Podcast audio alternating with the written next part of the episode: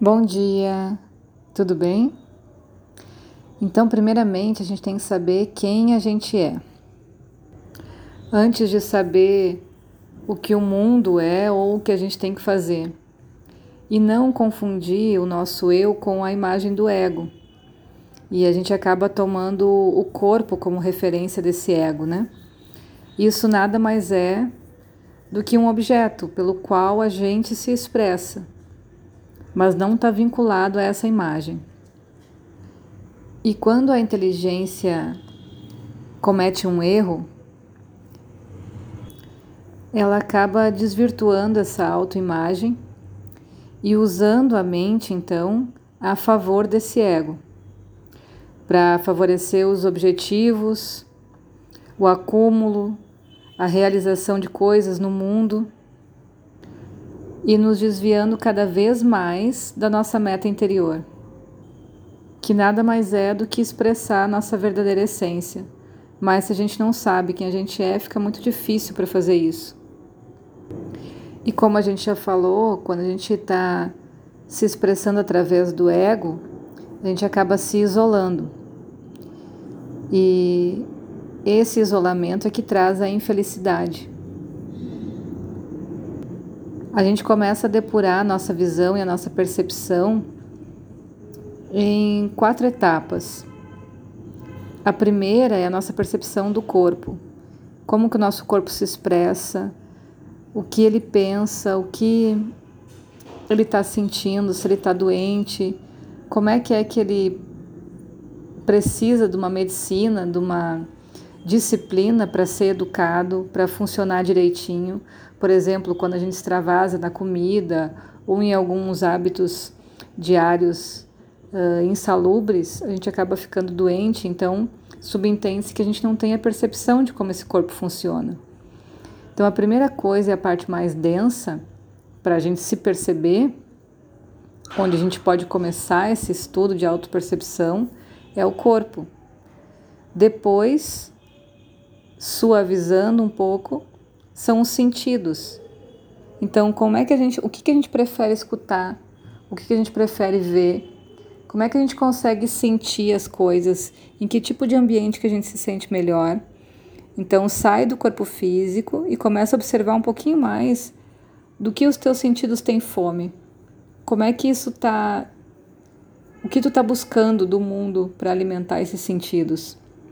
Quando você começa a entender eles, você começa a captar a linguagem da tua mente. Porque quem manda essa informação dos sentidos é a mente. Então você vai começar a suspeitar de como ela está funcionando, como esse ego manipula essa mente para ela funcionar. E quando você consegue perceber e distanciar a tua relação com a mente, você começa a chegar mais perto do Atman, que é esse ser mais puro então a gente consegue alguns instantes, como se fosse se equilibrando na corda bamba de consciência de Atma, onde a gente desprende completamente a nossa imagem do corpo, da mente, não sente mais amarrado ou obrigado a obedecer o que a mente faz e consegue também silenciar os sentidos para ficar só nessa energia do Atma desse ser maior. E isso dá uma sensação de plenitude, de estar bem aonde você estiver. Uma outra coisa que a gente pode observar também nas relações e, por consequência, se auto-observar para educar, é quando o ego começa a fazer com que a inteligência para de perceber a verdade e em vez disso, a pessoa só quer impor a sua própria opinião. Então, só o que ele fala é verdade.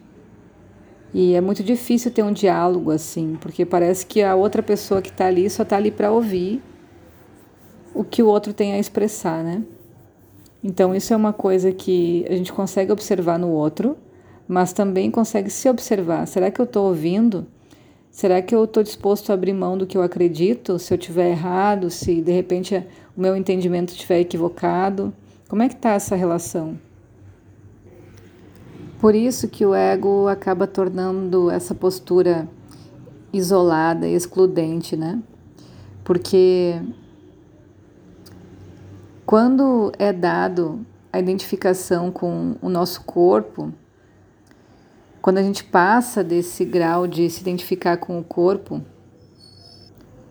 a gente começa a se identificar com a família, com o nosso país, porque a gente está deixando de estar certo o tempo todo.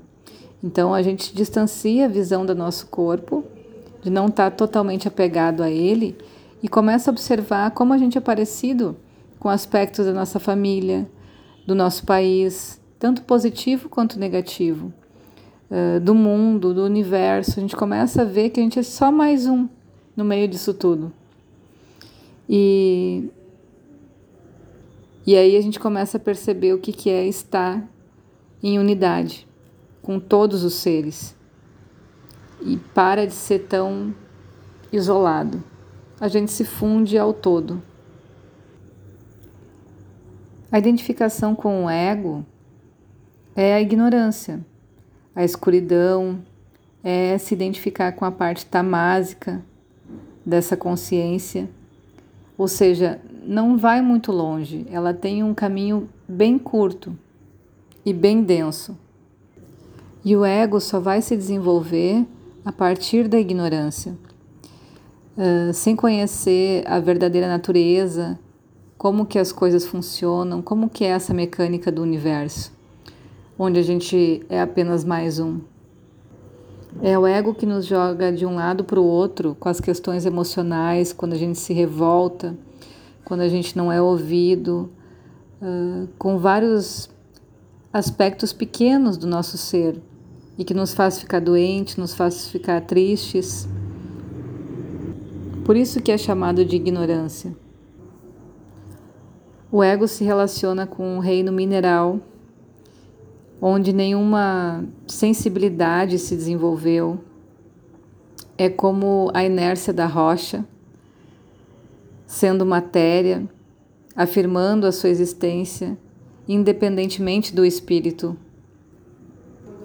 É ele que diz como fonte da doença e da morte, porque a gente se identifica com tudo que é perene e o nosso espírito não é assim. O nosso espírito é eterno, a nossa inteligência é eterna.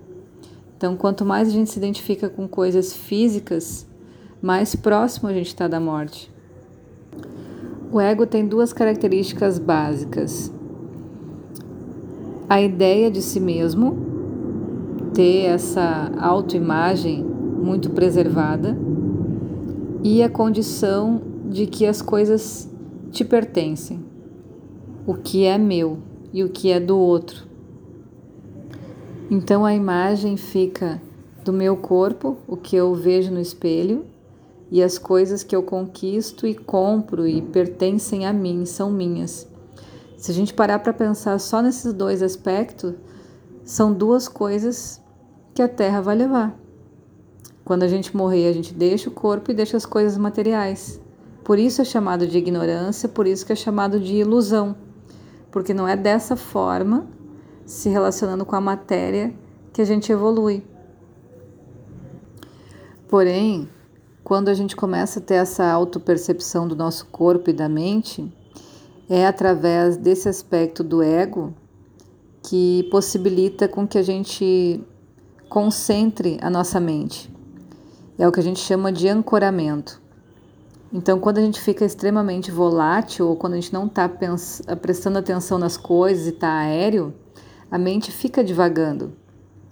No momento que a gente dá um comando e foca em algo físico, presta atenção em alguma coisa, como a meditação que tem um pontinho na parede, por exemplo. Ela serve para isso, para dar estabilidade para a mente. Então, nesse ponto, o ego pode ser usado de uma forma positiva, para dar estrutura e para dar foco para o caminho que eu quero percorrer. Ele ajuda a manter claro essa diferença de quem somos e a natureza exterior. É importante que a gente tenha essa visão clara também. Mas ele é apenas o ponto de partida. É por onde a gente começa a se perceber para ir evoluindo cada vez mais. E se utiliza desse aspecto do ego quando a gente precisa focar a nossa atenção. É uma fase intermediária entre a mentalidade que é de, dirigida para fora, sob o controle da natureza, e uma mente dirigida para dentro, em harmonia com o espírito. Então ele faz bem esse caminho do meio. Quando que eu preciso abstrair, quando que eu preciso me entregar completamente e quando que eu preciso ter postura, me posicionar de alguma forma, nem que seja diante da minha própria mente. Um excelente dia para todo mundo. Beijo.